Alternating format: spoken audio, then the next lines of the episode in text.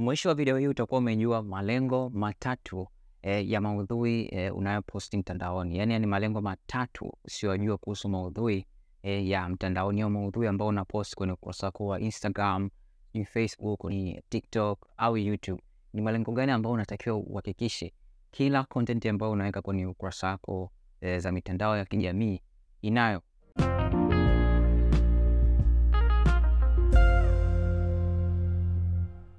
kama wewe ni mtu ambaye umekuwa ukiweka content nyingi sana kwenye ukurasa wako wa Instagram, aidha unataka unaweka content ili watu wakutafute wanunue bidhaa yako au uh, waengage kwenye content yako au wakurecommend kwa watu wengine, lakini baada ya muda unakuwa umefanya hiko kitu kwa muda mrefu, alafu haujapata yale matokeo ambayo unatamani yawe kwenye uyapate kwenye kulingana na ile content ambayo unaweka kwenye ukurasa wako wa Instagram.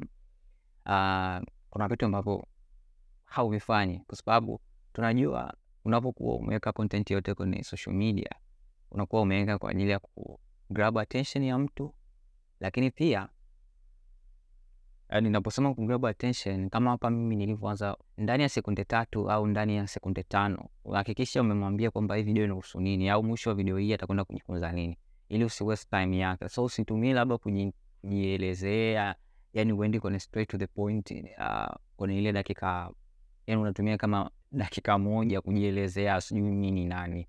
Hey guys, karibu sana kwenye chaneli yangu, sijui mimi nani.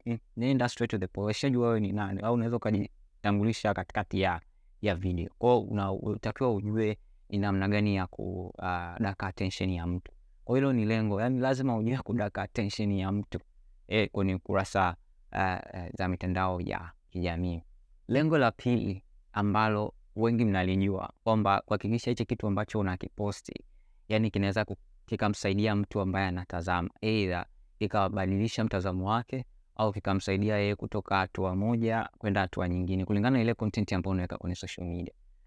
Kwa sasa, au imsaidie yeye kujua tatizo gani ambalo analipitia na ni kitu gani anatakiwa afanye, labda baada ya kujua hilo tatizo lake. Umeona, hilo watu wengi mnajua kwamba, unajua lengo la maudhui yote unaweka mtandaoni kwamba udake attention ya mtu, lakini pia iwe imsaidie, is it helpful kwamba unavyopost kile uh, kitu kwenye social media kiko helpful. Sasa lengo la tatu ambalo watu wengi wanalisahau, unajua ni nini?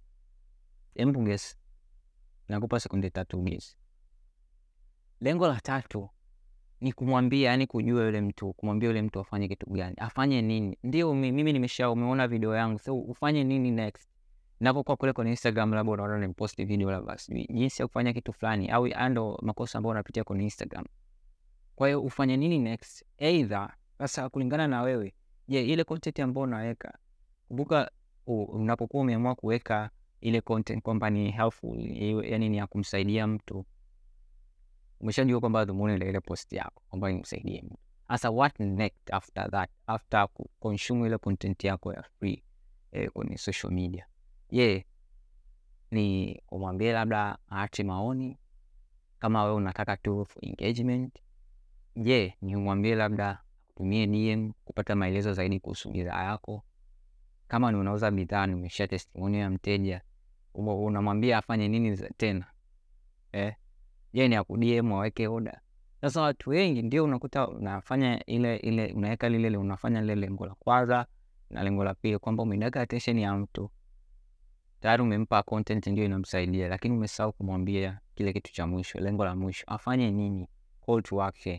Ufanye nini baada ya kutazama video yangu mpaka hii?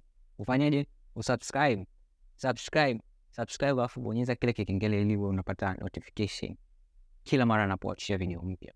Umeona, umemwambia afanye kitu fulani, mpe call to action. Kwa Kiingereza tunaita call to action, yani afanye nini, yeah. Au kama dhumuni lako wewe au lengo lako wewe ni kutengeneza pata wateja, lazima umwambie mtu kila kila siku. Mwisho wa video yako lazima umwambie mtu afanye kitu fulani, au kwenye caption yako ndio umeanza caption kwamba ili ni tatizo fulani, katikati pale ukaongelea ukaongelea kitu fulani. Okay, mwisho wa caption yako unamwambia mtu afanye nini. Kama unataka mtu wa comment, lazima umuulize swali. Umeona? Kama mtu unataka ashare, lazima umwambie ashare. Kama unataka ashare lakini pia lazima ile content iwe iwe imesimama. Hamna mtu ambaye anapenda kushare content ambayo sio nzuri.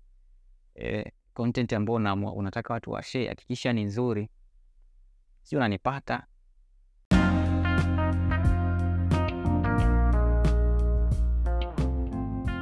Ndio hivyo bana. Kama umeenjoy, kama umejifunza kitu, niandikie kwenye comment hapo. Nakumbuka kunifollow kwenye Instagram at mjasiriamali digital. Mimi ni Coach Amani, mtaalamu wa biashara kwa mitandao ya kijamii.